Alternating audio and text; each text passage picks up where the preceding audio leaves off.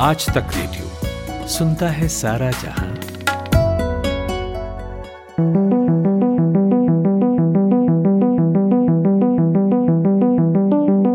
भारत और ऑस्ट्रेलिया के बीच test series चल रहा है। तीन मैच खेले जा चुके हैं। टेस्ट सीरीज़ एक एक की बराबरी पर है और जिस तरीके से टीम इंडिया ने तीसरे टेस्ट मैच में अपना प्रदर्शन किया है, जिस तरीके से बल्लेबाजी की है और जिस तरीके से मैच बचाया है बहुत लोग इस ड्रॉ को भी जीत से कम नहीं मान रहे हमने जहाँ से इस टेस्ट सीरीज़ की शुरुआत की थी, और आज हम जहाँ खड़े हैं तीसरे टेस्ट मैच के बाद, हमने बहुत कुछ देखा। हम पहले हारे, फिर जीते, फिर हमने ड्रॉ देखा। लेकिन इस बीच जो एक चीज़ हम लगातार जिस चीज़ से परेशान रहे, वह थी हमारे खिलाड़ियों की इंजरी लगातार एक के बाद हमारे खिलाड़ी इंजर होते चले गए, और उसके बाद हम आज लगभग उसी परिस्थिति में खड़े हैं। हमारे पास टीम सिलेक्शन के लगभग वही ऑप्शंस मौजूद हैं जो हमारे पास पहले टेस्ट मैच में थे। तो कुल मिलाकर अभी तक भारतीय टीम ऑस्ट्रेलिया दौरे पर कैसा खेली है टेस्ट सीरीज़ में?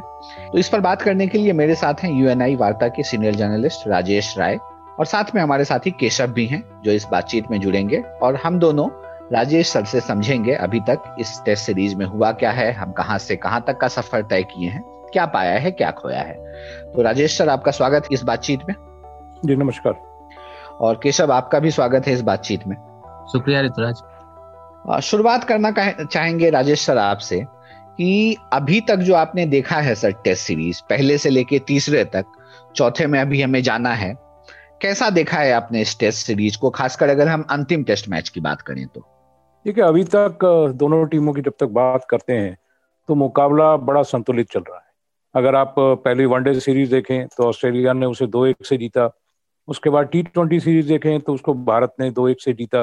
पहला टेस्ट भारत हार गया मेलबॉर्न में बहुत स्ट्रांग वापसी की, दूसरा टेस्ट जीत लिया। तीसरे टेस्ट में परिस्थितियाँ बहुत अलग हो गई थी, और ऐसा लग रहा था कि मैच भारत के हाथ से जा भी सकता है। मुझे याद नहीं आता कि पिछले करीब पंद्रह बीस वर्षों में भारतीय टीम ने चौथी पारी में इतना संघर्ष क्षमता कहाँ दिखाई थी? मुझे नहीं याद आता। ये ऐसी संघर्ष क्षमता दिखाई है खास तौर पर अश्विन ने, हनुमा विहारी ने, जो बहुत मुश्किल है ढूंढ पाना कि भारत ने चौथी पारी में इस तरह से खेलकर मैच कब बचाया हो। इकतालीस पॉइंट चार ओवर अश्विन और हनुमा विहारी ने मिलकर खेले और ऑस्ट्रेलिया को विकेट नहीं लेने दिया। तो ये दर्शाता है कि टीम के अंदर में, टीम में आप एक मान सकते हैं कि लड़ने की जो क्षमता है, वो पहले से कहीं ज़्यादा हो गई। आप एडिलेट के उस टेस्ट में जाएँ, जब भारत छत्तीस रन पर आउट हो गया था। बहुत से लोगों ने बहुत सवाल उठाए। खैर, मैं भी मानता हूँ कि वो एक खराब प्रदर्शन था, लेकिन ऐसा खराब प्रदर्शन किसी टीम के साथ कभी भी किसी दिन हो सकता है। और शायद उस दिन ऑस्ट्रेलिया की जो बॉलिंग थी, वो वन ऑफ़ द बेस्ट थी। अगर आप देखें ऑस्ट्रेलिया की उस बॉलिंग के सामने शायद कोई भी टीम जाती तो वो कम स्कोर पर आउट हो सकती थी। वो एक इंडिया के लिए भी बहुत खराब दिन था कि 36 रन पर जो उनका ऑल टाइम लोएस्ट स्कोर है, उस पर टीम आउट हो गई और उसके बाद उस मैच को आठ विकेट से हारना पड़ा। लेकिन जिस तरह से बॉक्सिंग डे टेस्ट में इंडिया ने मेलबॉर्न में वापसी की और आठ विकेट से उस मैच को जीता, वो वाकई काबिल तारीफ़ था। लेकिन अगर आप इन दोनों टेस्ट में देखें तो पहले टेस्ट के बाद मोहम्मद शमी इंजर्ड हुए, वो बाहर हो गए। मेलबॉर्न में जब दूसरा टेस्ट समाप्त हुआ तो उमेश यादव इंजर्ड हो गए, वो बाहर हो गए। अब आते हैं तीसरे टेस्ट सिडनी में, जहाँ सिडनी में पिछले बयालीस साल में भारत ने कोई टेस्ट नहीं जीता था। आखिरी जो, आखिरी और एकमात्र बात जो भारत ने टेस्ट जीता वो उन्नीस सौ अठहत्तर में था। उसके बाद से भारत कभी कोई टेस्ट सिडनी में नहीं जीत पाया था। हाँ पिछला जो दौरा हुआ था 2018-19 का, उसमें भारत ने पहली पारी में छह सौ से ऊपर रन बनाए थे। उसमें पुजारा के एक सौ तिरानवे थे। ऋषभ पंत ने not out one fifty nine बनाए थे। ऑस्ट्रेलिया को बारिश ने बचा लिया था। चौथे दिन के चौथे सेशन में बारिश हुई और पांचवा दिन पूरा वॉश आउट हो गया नहीं तो भारत आ, उस आ, पिछले टूर में ही सिडनी में मैच जीत जाता अब इस वाले मैच की तरफ़ अगर आते हैं तो यहाँ भी स्थितियाँ कोई बहुत अच्छी नहीं थी। आपके दो फ्रंट लाइन जो फास्ट बॉलर थे, वो बाहर हो चुके थे। लोकेश राहुल खैर दोनों टेस्ट में खेले नहीं थे, लेकिन कलाई में चोट की वजह से वो भी टूर से बाहर हो गए, उन्हें भी लौटना पड़ गया। तो जो आपका बॉलिंग का संतुलन था, वो थोड़ा सा गड़बड़ाया हुआ था। और इसमें परेशानी तब बढ़ जाती है जब आपके दूसरी पारी में पहली पारी में रविंद्र जडेजा, जो हमारे शीश ऑलराउंडर हैं, उनके अंगूठे में चोट लगती है, वो ऑलमोस्ट बाहर हो जाते हैं। ऋषभ पंत उनको भी उनकी बाजू में चोट लगती है वो भी इंजरी के शिकार होते हैं। अब दूसरी पारी में जब आते हैं तो दूसरी पारी में परिस्थितियाँ आप देखिए कि पाँच विकेट आउट हो चुके हैं। आखिरी दिन का खेल है। सुबह के सत्र में आ, कप्तान लोग अजिंक्य रहाणे आते हैं और आने के साथ ही चले जाते हैं। उसके बाद एक पार्टनरशिप बिल्ट होती है पुजारा और पंत के बीच में एक सौ अड़तालीस रन की पार्टनरशिप तो वो पार्टनरशिप बताती है कि ऑस्ट्रेलिया का जो हवा बना हुआ था भारतीय टीम पर, उसको किस कदर इन दोनों खिलाड़ियों ने दूर किया। खासतौर पर आप पंत को देखें, उन्होंने जिस अंदाज में ऑस्ट्रेलियाई बैट बॉलर्स को पीटा है, खैर उसमें योगदान ऑस्ट्रेलिया के कप्तान टीम पेन का भी है जिनके हाथ, से कैच बार बार छिटकते रहे। खेल का हिस्सा है कैच छूट भी जाते हैं, लेकिन उसकी जो हताशा टीम पेन पर आती है वो बाद में आती है जब वो अश्विन को कुछ ना कुछ कमेंट करते रहते हैं विकेट के पीछे से। तो ये दर्शाता है कि आखिरी दिन ऑस्ट्रेलियाई जो बॉलर्स थे और ऑस्ट्रेलियाई जो टीम थी, सुबह के एक रहाणे के विकेट को छोड़ दिया जाए तो पूरे दिन ऑस्ट्रेलियाई टीम को स्ट्रगल करना पड़ा। पार्टनरशिप पुजारा और पंत ने की, उसके बाद जम गए अश्विन और हनुमा विहारी। अश्विन को पसलियों में चोट लगी, कुछ शॉर्ट पिच बॉल उनके पसलियों में आके लगी, वो चेस्ट गार्ड पहन के खेले। सिंगल लेते वक्त हनुमा विहारी को हैमस्ट्रिंग चोट आ गई, उन्हें भी परेशानी हो रही थी क्योंकि उनका कोई मूवमेंट नहीं था। सिंगल ले नहीं सकते थे। लेकिन उनको क्रीज पर खड़े होकर ही खेलना था। ऑस्ट्रेलियाई बॉलर्स ने बहुत कोशिश की कि उनको मूवमेंट के लिए मजबूर करें कि वो अपने पैर को चलाएँ और पैर को चलाएँ और विकेट अपना गंवाएँ। लेकिन हनुमा विहारी ने क्रीज पर रहते हुए हर गेंद का सामना किया।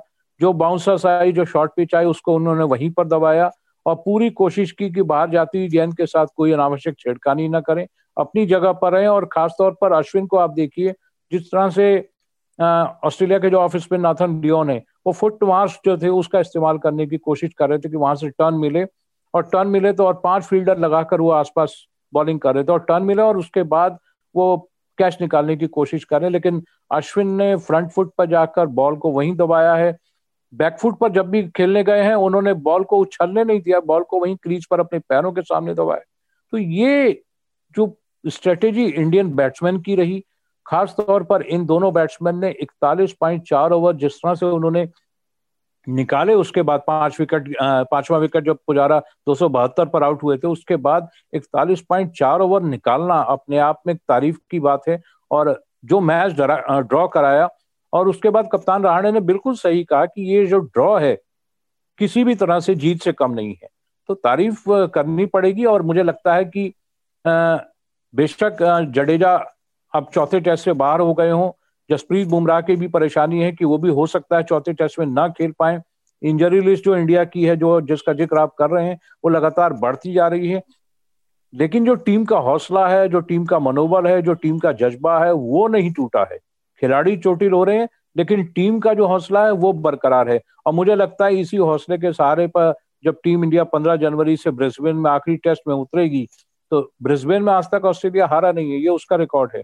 लेकिन भारतीय टीम इस रिकॉर्ड को तोड़ने की कोशिश करेगी और मुझे लगता है कि वो सक्सेसफुल भी होगी और सीरीज़ को अपने नाम करेगी। लेकिन सर, यहाँ से जो एक सवाल उठ रहा है कि हमने जो दो टेस्ट मैच के बाद तीसरे टेस्ट मैच में जो सफ़र तय किया है उसके बाद तो हम अगर खिलाड़ियों के नाम पे चर्चा करें कि हमारा टीम कैसा हो टेस्ट मैच में तो हम लगभग वहीं खड़े हैं जहाँ पे हम पहले टेस्ट मैच में खड़े थे। क्योंकि अब हमें साहा को खिलाना है आ, हमारे सामने पृथ्वी सौ एक ऑप्शन है। तो हमारे पास बचता क्या है? क्या हम आ, ये जो हमारा मनोबल बढ़ा है दूसरे तीसरे टेस्ट मैच के बाद क्या इस मनोबल के साथ वो खिलाड़ी भी उसी तरह का कारनामा दोहरा पाएँगे ब्रिस्बेन में?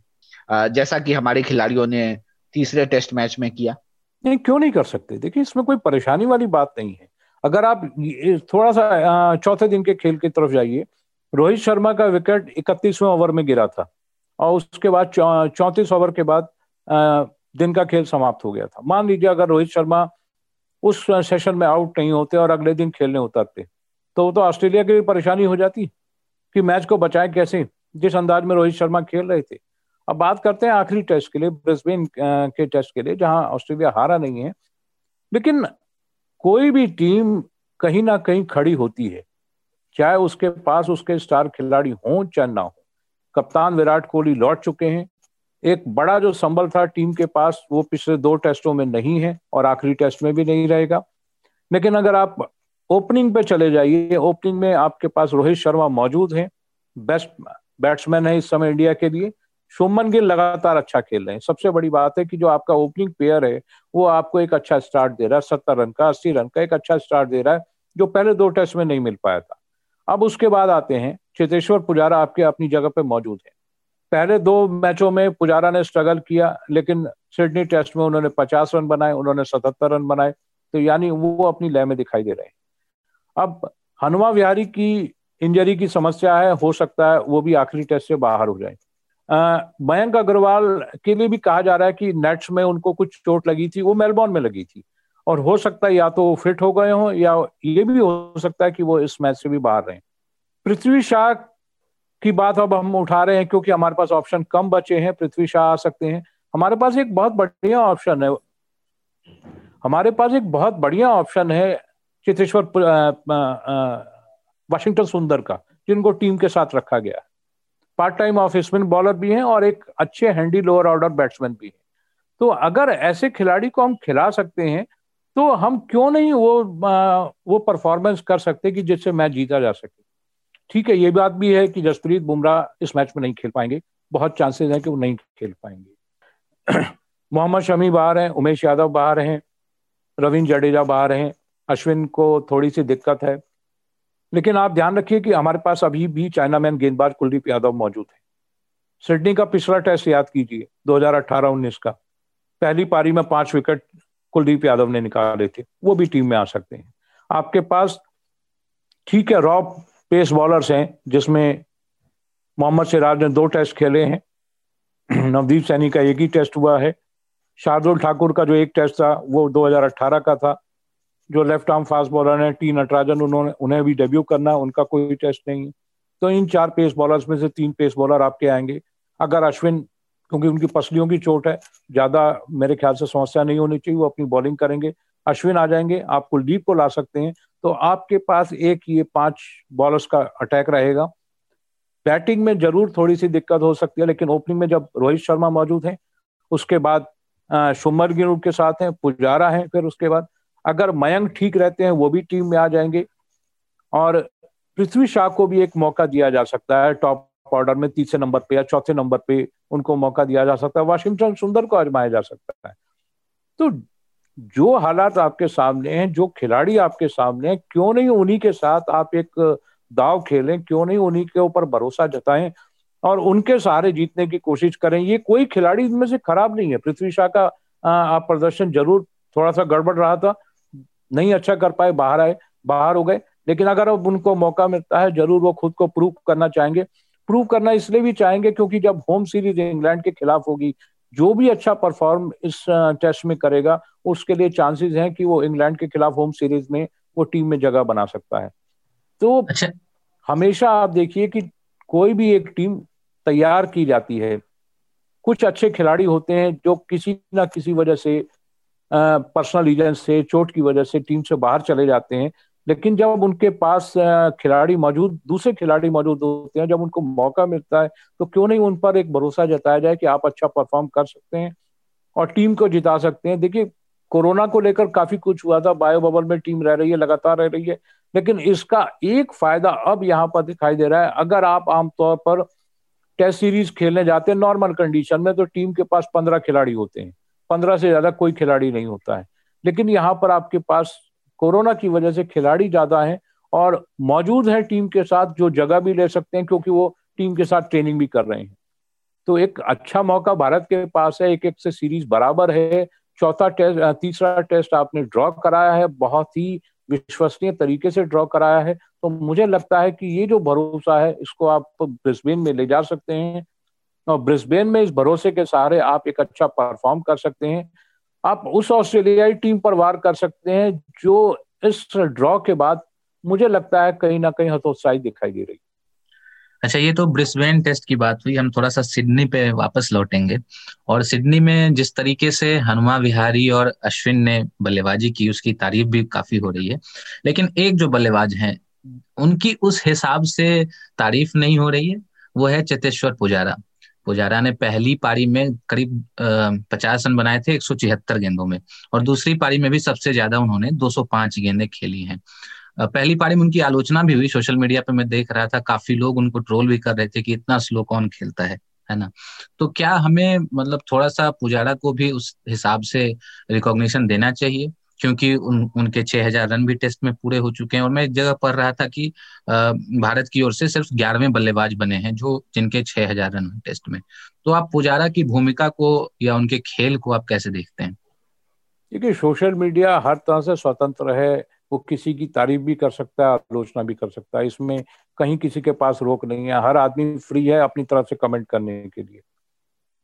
इस देश में अगर आप किसी से पूछें तो अगर सौ आदमियों से आप बात करेंगे तो 99 परसेंट जो लोग हैं वो क्रिकेट की जानकारी रखने वाले होते हैं। मात्र कोई एक आदमी ऐसा मिलेगा जो कहेगा मैं क्रिकेट के बारे में ज़्यादा कुछ नहीं जानता। खैर वो एक अलग मुद्दा है कि सोशल मीडिया पे क्या तारीफ़ होती है क्या आलोचना होती है लेकिन जब बात हम पुजारा की बैटिंग पर करते हैं तो अगर आप इसको देखें ये पूरा साल आ, 2020 का जो पूरा साल था न्यूजीलैंड को में जो टूर हुआ था, वहाँ दो टेस्ट की सीरीज़ खेली थी और उसके बाद से पुजारा को ने रणजी का जो फाइनल था वो खेला था, लेकिन उसके बाद से वो क्रिकेट मैदान से पूरी तरह बाहर थे। बीसीसीआई आईपीएल के लायक पुजारा को नहीं समझता है। अगर बीसीसीआई चाहता है कि ये जो क्रिटिसिज्म होते हैं कि पुजारा इतना स्लो क्यों खेलते हैं तो बीसीसीआई को भी कोशिश करनी चाहिए ना कि किसी आईपीएल टीम में इस खिलाड़ी को रखें कि ताकि वो अपनी रन गति को तेज करना सीख पाए। सवाल ये है कि टीम के जो हालात हैं और उस हालात के हिसाब से पुजारा अपने खेल को एडजस्ट करते हैं, उसको उसी अकॉर्डिंगली खेलते हैं। आप किसी खिलाड़ी की एक आलोचना कर सकते हैं कि वो इतना स्लो कैसे खेलता है। लेकिन आप टीम के हालात को तो देखिए, आपके पास ऊपर दो बैट्समैन जो ओपनर हैं, उसमें एक यंग प्लेयर है जो अभी लंबी पारी नहीं खेल पाता है वो तीस चालीस रन तक पहुँचता है गिल तीस चालीस तक पहुँचते हैं लेकिन उसके बाद आउट हो जाते हैं। रोहित शर्मा आ, का जो टेस्ट करियर है वो बहुत ज़्यादा लंबा नहीं है। अब आपके पास वहाँ से निकलकर मिडल ऑर्डर पर आप आइए तो आपके पास लोकेश राहुल हैं जो आपके अजिंक्य राणे जो आपके कप्तान हैं जिन्होंने मेलबोर्न में सेंचुरी बनाई थी। लेकिन उसके आसपास अगर आप देखें तो ऋषभ पंत को लेकर डाउट चल रहे थे ऋषभ पंत निकल जाते हैं तो अजय जड, रविंद्र जडेजा जब खेलते हैं तो जडेजा अच्छे बैट्समैन हैं लेकिन वो एक बहुत बड़ी पारियाँ नहीं खेल सकते। हाँ आपकी टीम को संभाल ज़रूर सकते हैं एक अच्छा स्कोर निकालने में मदद कर सकते हैं। तो इस पूरे आप बल्लेबाजी क्रम में पुजारा की भूमिका को देखिए समझिए कि क्या ज़रूरी है कि वो क्यों इतना टिक कर खेलते हैं क्यों बॉल खराब करते हैं। अगर टॉप ऑर्डर का बैट्समैन जो फ्रंट लाइन ऑस्ट्रेलियन बॉलर हैं मिशेल स्टार्क हैं जोशल हेजलवुड हैं पैट कमिंस हैं, इन जैसे बॉलर्स के अगेंस्ट में जब वो बॉल को बॉल की चमक को खत्म करता है, जब वो बॉल को खराब करता है, उनको एक तरह से डाउट में डालता है कि इस बैट्समैन को आउट कैसे किया जाए। अगर आप इस दौरे से पहले जब भारत ऑस्ट्रेलियन भारतीय टीम ऑस्ट्रेलिया दौरे पर आई नहीं थी, उससे दो महीना पहले तक पूरी ऑस्ट्रेलियाई जो पेस बैटरी थी, इस बात के जुगाड़ में लगी हुई थी कि इस जो, ये जो खिलाड़ी पुजारा है, इसको आउट करने के तरीके कैसे ढूंढे जाए? पिछला जो दौरा था, उसमें मैन ऑफ़ द सीरीज़ रहे थे। Pujara man of the series रहे थे, तीन सेंचुरी बनाई थी उन्होंने ऑस्ट्रेलिया में उन्होंने 193 रन की इनिंग खेली थी। तो उनका जो टारगेट था कि इस खिलाड़ी को आउट करने का तरीका ढूंढा जाए, और ये देखा जाए कि इसकी जो डिफेंस है, उसमें सेंध कहाँ लगाई जा सकती तो पुजारा नो हमें भी कई बार ऐसा लगता है, यार कितना स्लो क्यों खेल रहे हैं? लेकिन वो टीम की ज़रूरत के हिसाब से खेल रहे हैं। उन्हें मालूम है कि अगर वो थोड़ा सा तेज खेलना चालू करते हैं और वो खेल भी सकते हैं, ऐसा नहीं है। आप दूसरी पारी में देखिए, जब पंत आउट हो गए थे, उसके बाद उन्होंने पैट कमिंस की लगातार तीन बॉल पे तीन चौके मारे थे। ऐसा नहीं है कि वो तेज नहीं खेल सकते, लेकिन वो टीम की ज़रूरत के हिसाब से खेलते हैं और सब लोगों को ये समझना होगा कि आपके पास एक ऐसा स्तंभ है, एक ऐसा मज़बूत स्तंभ है जो टीम की पारी को संभाल सकता है। अगर वो तेज़ी से खेलें चालीस पचास रन बनाकर आउट हो जाए, फिर उसके बाद टीम की बल्लेबाजी बिखरने लगे तो फिर वही लोग सवाल उठाएँगे कि आखिर उन्होंने अपना विकेट क्यों लूज किया? तो ये हर खिलाड़ी की एक नीति होती है, हर खिलाड़ी का एक शैली होती है, एक तरीका होता है। सवाल आप तमाम तरह के खड़े कर सकते हैं कि ऐसा क्यों होता है, लेकिन जो खिलाड़ी मैदान में खेल रहा देखिए मैं बहुत बड़े लेवल का क्रिकेट तो मैंने कभी नहीं खेला, हम लोग आप जानते हैं कि गली कूचे में क्रिकेट खेलने वाले होते हैं और जब ग्राउंड में आप खेलते हैं, जब पिच पर आप मौजूद होते हैं और सामने जो बॉलर बॉल कर रहा है, उस समय जो क्रिकेट होती है वो दिमाग में चलती है कि ये जो बॉलर बॉल कर रहा है, इसको कैसे खेलना है, क्या करना है? बॉल को छोड़ना है, डिफेंस करना है, बैट पे रोकना है, शॉट खेलना है। ये सारी जो तरकीबें होती हैं ना, ये क्रिकेट के मैदान पे उस बाईस गज की पिच के बीच में होती हैं। पिच के मैदान के बाहर बैठे हुए कमेंटेटर या आम दर्शक या सोशल मीडिया पे देखने वाले लोग तमाम तरह के कमेंट कर सकते हैं। लेकिन जो खेल पुजारा खेलते हैं तो वो वही जानते हैं कि वहाँ पर उनका टिकना कितना अहमियत रखता है टीम इंडिया के लिए। और इस बात को महसूस कीजिए कि पाँचवें दिन जो पंत और पुजारा के बीच जो एक सौ अड़तालीस रन की साझेदारी हुई थी, उसने टीम को बचाने का काम किया था। सुबह रहाणे आउट हो गए थे और अगर उसके बाद वो पार्टनरशिप ना होती तो भारतीय टीम को डहने में समय नहीं लगता और सीरीज़ भारत के हाथ से जा चुकी होती। दो एक की बढ़त ऑस्ट्रेलिया के पास मिल जाती और फिर जो क्रिटिसिज्म निकल कर आ रहे होते तो उसका जवाब देना किसी को भी भारी पड़ सकता था। लेकिन मैच बचाया गया और उस पार्टनरशिप ने मैच बचाया। उसके बाद दो चोटिल खिलाड़ियों की जो आप कह सकते हैं, उनका जज्बा है, उसने मैच बचाया। तो तारीफ़ उस चीज़ की कीजिए कि सतहत्तर रन की जो पारी पुजारा ने आखिरी दिन अपनी पूरी की है, वो बहुत क्रुशियल थी। अब आप उसी पारी के पचास रन पहली पारी के देखिए कि वो भी कितने क्रुशियल थे। हाँ ये ज़रूर हो सकता है कि अब से नहीं, कुछ समय बाद पुजारा इस बात के बारे में सोच भी सकते हैं कि मैं क्या अपनी रन गति को थोड़ा तेज कर सकता हूँ, क्या मैं अपने बैटिंग स्टाइल को तेज कर सकता हूँ। लेकिन जिस तरह से सहवाग को कभी आज तक कोई ये नहीं समझा पाया था कि आपको अपने फुटवर्क का इस्तेमाल करना है, आपको पहली गेंद से चौका नहीं मारना, उस पर डिफेंस करना है तो जिस तरह सहवाग कभी बदल नहीं पाए थे, वो जिस मूड के खिलाड़ी थे, वो उसी मूड के साथ हमेशा खेले तो पुजारा भी मुझे लगता है कि वो उसी अपने मूड के खिलाड़ी हैं और वो अपने अंदाज में खेलना पसंद करते हैं, उनको बदलना बहुत मुश्किल काम।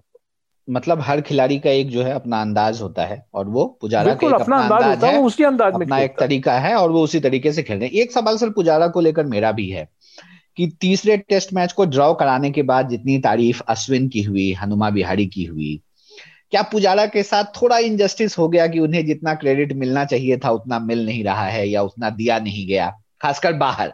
टीम में तो खैर मिला ही होगा बाहर जो लोगों के ध्यान में आया वो अश्विन और हनुमा विहारी तो आ गए, लेकिन पुजारा कहीं पीछे छूट गए। नहीं नहीं, बिल्कुल नहीं। मैं इस बात से कहीं इतफाक नहीं रखता। है पुजारा ने जो किया है, मैं फिर वही बात दोहरा रहा हूँ कि सुबह वो एक रन की पार्टनरशिप ना हुई होती तो भारत दूसरे सत्र में जाते जाते मैच हार जाता।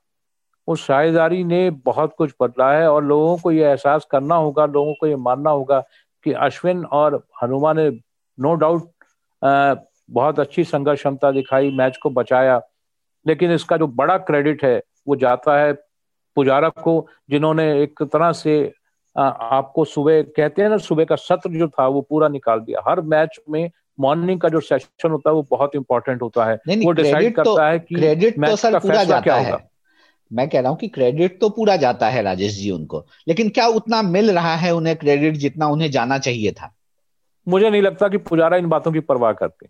हाँ, वो अपने किस्म के प्लेयर हैं उनकी सेहत पे इस बात का कोई फ़र्क नहीं पड़ता कि उनको क्रेडिट दिया जाता है या नहीं दिया जाता है।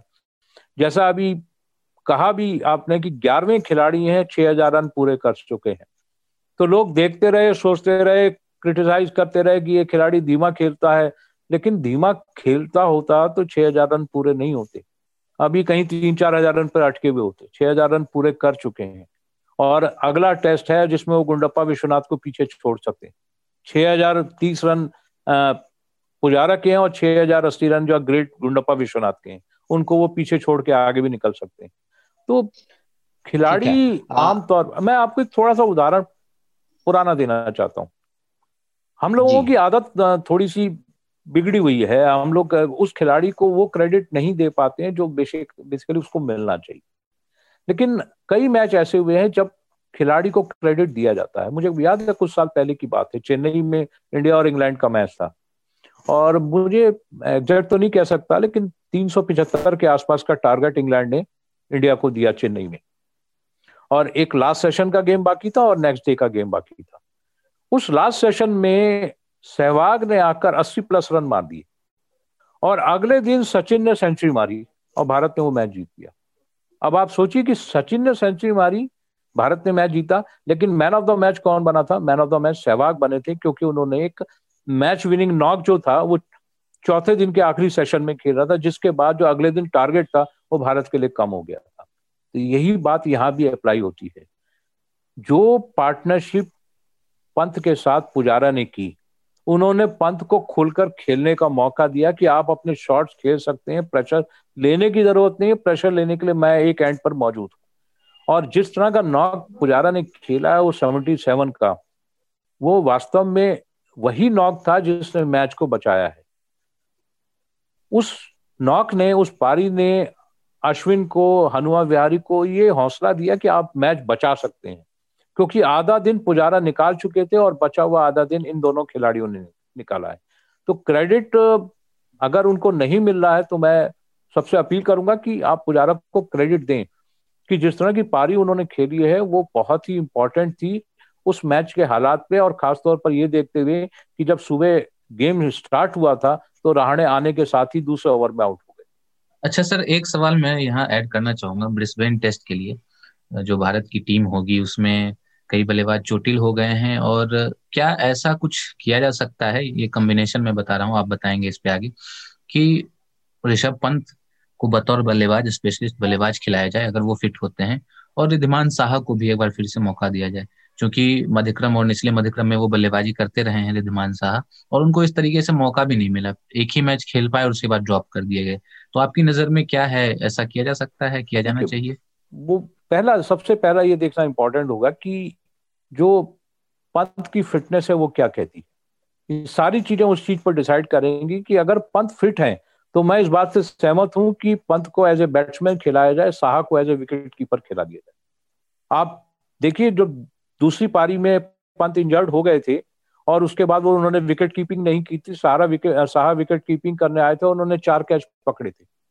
विकेट के पीछे चार कैच उन्होंने ऑस्ट्रेलिया के निकाले थे। तो यहाँ एक कॉम्बिनेशन आप क्यों नहीं बना सकते? ये ज़रूरी नहीं है कि अगर टीम में दो विकेट कीपर हैं तो एक विकेट कीपर ही खेलेगा, दूसरा बाहर बेंच पे बैठ के देखेगा कि अगर वो इंजर्ड हो तो मेरा नंबर आएगा, वरना मैं बाहर बैठा हुआ ऐसा नहीं है। आप पंत को एज ए बैट्समैन खिला सकते हैं और ये ऐसी अभूतपूर्व परिस्थितियाँ हैं जहाँ पर आप वो प्रयोग कर सकते हैं। लेकिन सवाल वही है कि जो खिलाड़ियों की चोट है, क्योंकि देखिए, बहुत ज़्यादा समय नहीं है, पंद्रह तारीख से मैच स्टार्ट होना है।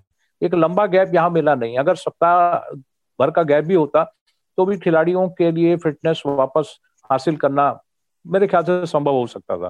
लेकिन गैप कम है और मैच पंद्रह तारीख से स्टार्ट होना है तो ये ज़रूरी है कि हम देखें कि पंत की फिटनेस क्या है, अश्विन की फिटनेस क्या है, मयंक अग्रवाल की फिटनेस क्या है। अगर इन तीन खिलाड़ियों की फिटनेस इजाज़त देती है कि ये फिट है और टीम का जो जो एक कोर ग्रुप है, वो अलाउ करता है कि हाँ ये खिलाड़ी खेल सकते हैं। तो निश्चित रूप से आप अश्विन को भी उतारें और जडेजा तो खैर बाहर ही हो गए हैं। उनकी जगह चाइनामैन बॉलर जो कुलदीप यादव है, अब तक पूरे दौरे पर बाहर बैठे रहे हैं मतलब टेस्ट सीरीज़ में बाहर बैठे रहे हैं। उन्हें एक मौका दें कि वो अपनी गेंदों का कमाल दिखा सके और मयंक अग्रवाल अगर फिट दिखाई देते हैं तो उनको वापस लाया जा सकता है। अगर पृथ्वी शाह का भी मामला बनता है तो उन्हें भी मौका दिया जा सकता है। देखिए ऑप्शन वही है वाशिंगटन सुंदर मौजूद है, आपके पास चार पेसर बाहर बैठे हुए हैं। खैर बिल्कुल नए पेसर हैं, लेकिन उनमें से भी उनको मौका दिया जा सकता है। नटराजन को आप ट्राई कर सकते हैं। लेफ़्ट आर्म पेसर हैं और जिस तरह की यॉर्कर उन्होंने आईपीएल में डाली थी और उनको यॉर्कर मैन के नाम से मशहूर किया गया कि भाई, बहुत अच्छी यॉर्कर डालते हैं, उन्हें भी मौका मिल सकता है। शार्दुल ठाकुर, जिन्होंने 2018 में अपना एकमात्र टेस्ट खेला था इंजरी की वजह से उसके बाद से वो टीम से बाहर चले गए थे। अब वो टीम के साथ है। शार्दुल ठाकुर को मौका दिया जा सकता है। सिराज ने अपने आप को प्रूव किया। नवदीप सैनी के पास अच्छा पेस है। उन्होंने भी प्रूव किया है। तो जो आपके पास फिट खिलाड़ी है, मुझे लगता है कि आप 11 फिट खिलाड़ी, देखिए, बहुत इंपॉर्टेंट ये है कि 11 फिट खिलाड़ी ही मैदान में उतरने चाहिए। चाहे उसमें कोई नवोदित हो, चाहे नया हो, या जिसके पास एक्सपीरियंस ना हो। ऑस्ट्रेलिया ने जुआ खेला था अनफिट डेविड वार्नर को तीसरे टेस्ट में खिलाने का। आप नतीजा देखिए डेविड वार्नर दोनों पारियों में बहुत कम रनों पर आउट हो गए थे। तो मैं टेस्ट मैच हमेशा एक फिट खिलाड़ी को रिक्वायर करता है और फिटनेस का मतलब ये है कि आपका हंड्रेड परसेंट फिटनेस हो। अगर किसी खिलाड़ी के पास थोड़ा सा भी डाउट है कि वो आ, उसकी साथ इंजरी की समस्या है तो बेहतर है उसको आप ड्रॉप करें क्योंकि अगर वो इन बिटवीन मैच में ड्रॉप हो गया तो आप इन बिटवीन मैच में इंजर्ड हो गया तो आईसीसी के नियम कहते हैं कि आपको कोई रनर मिलेगा नहीं। अगर आपको रनर नहीं मिलेगा तो आप क्या दस खिलाड़ियों के साथ खेलेंगे? ये सवाल वही है कि जब पूरी तरह से अगर फिट खिलाड़ी आपके पास मौजूद है उनको उतारिए। और मुझे नहीं लगता कि एक अनफिट खिलाड़ी को उत, आ, मैच में उतारना ब्रिस्बेन जैसा मैच जो सीरीज़ को डिसाइड करने वाला है आ, भारत के लिए जोखिम भरा हो सकता है तो मैं मानूँगा कि पूरा जो टीम मैनेजमेंट है वो ये देखे कि उनके पास ब्रिस्बेन के लिए 11 फिट खिलाड़ी मौजूद हैं और जो 11 फिट खिलाड़ी मौजूद हैं, उन्हें आप उतारिए, उन पर एक दाव खेलिए, निश्चित रूप से वो 11 फिट खिलाड़ी आपको मैच जिताएँगे। हाँ टेस्ट मैच पाँच दिनों का होता है, एक लंबा समय होता है, आपको बहुत सारे सेशन खेलने होते हैं। और ऐसे में अगर कोई पहले या दूसरे दिन इंजरी के कारण बाहर हो जाता है तो आपको फिर अगले तीन से चार दिनों का नुकसान झेलना पड़ सकता है। यही टेस्ट क्रिकेट की खासियत है। टेम्परामेंट भी देखा जाता है, फिटनेस भी देखा जाता है, और खैर, काबिलियत तो है ही। हमारे साथ वरिष्ठ पत्रकार राजेश राय थे, हमारे साथी केशव भी थे इस बातचीत में। हमने टीम इंडिया का जो ऑस्ट्रेलिया दौरा है, उसमें एक मैच बचा है और जो जिस तरीके से तीसरे टेस्ट मैच में भारत ने खेला है, उस पर बात की। हमने जब टेस्ट मैच की शुरुआत की थी, टेस्ट सीरीज़ की शुरुआत की थी, तब हम कहाँ खड़े थे और हम तीसरे टेस्ट मैच के बाद कहाँ खड़े हैं? राजेश जी ने इसे भी समझाया और चौथे टेस्ट में हमें क्या करने की ज़रूरत है या हमें किन चीज़ों को देखना चाहिए, किन चीज़ों को नज़र में रखना चाहिए, इस पर भी बात हुई। तो राजेश जी हमारे साथ जुड़े, हमारे साथी केशव थे हमारे साथ। आप दोनों का बहुत बहुत शुक्रिया इस बातचीत में जुड़ने के लिए, इस पॉडकास्ट में जुड़ने के लिए। आप आज तक रेडियो सुन रहे थे। मेरा नाम ऋतुराज है। अगर किसी तरह का सुझाव या शिकायत है तो आप हमें लिख सकते हैं। हमारा ईमेल पता वही है रेडियो एट आज तक डॉट कॉम शुक्रिया।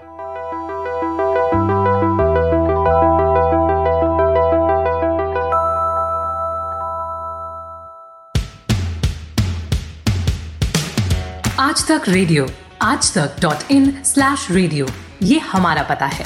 लेकिन हम आपके पसंदीदा ऑडियो प्लेटफॉर्म्स पर भी हैं Google podcast Apple podcast Spotify Jio Saavn जैसे ठिकानों पर भी आप हमें सुन सकते हैं। और अगर YouTube आपकी पसंदीदा जगह है तो वहाँ पर भी हमें सब्सक्राइब कीजिए। आज तक रेडियो, सुनता है सारा जहाँ।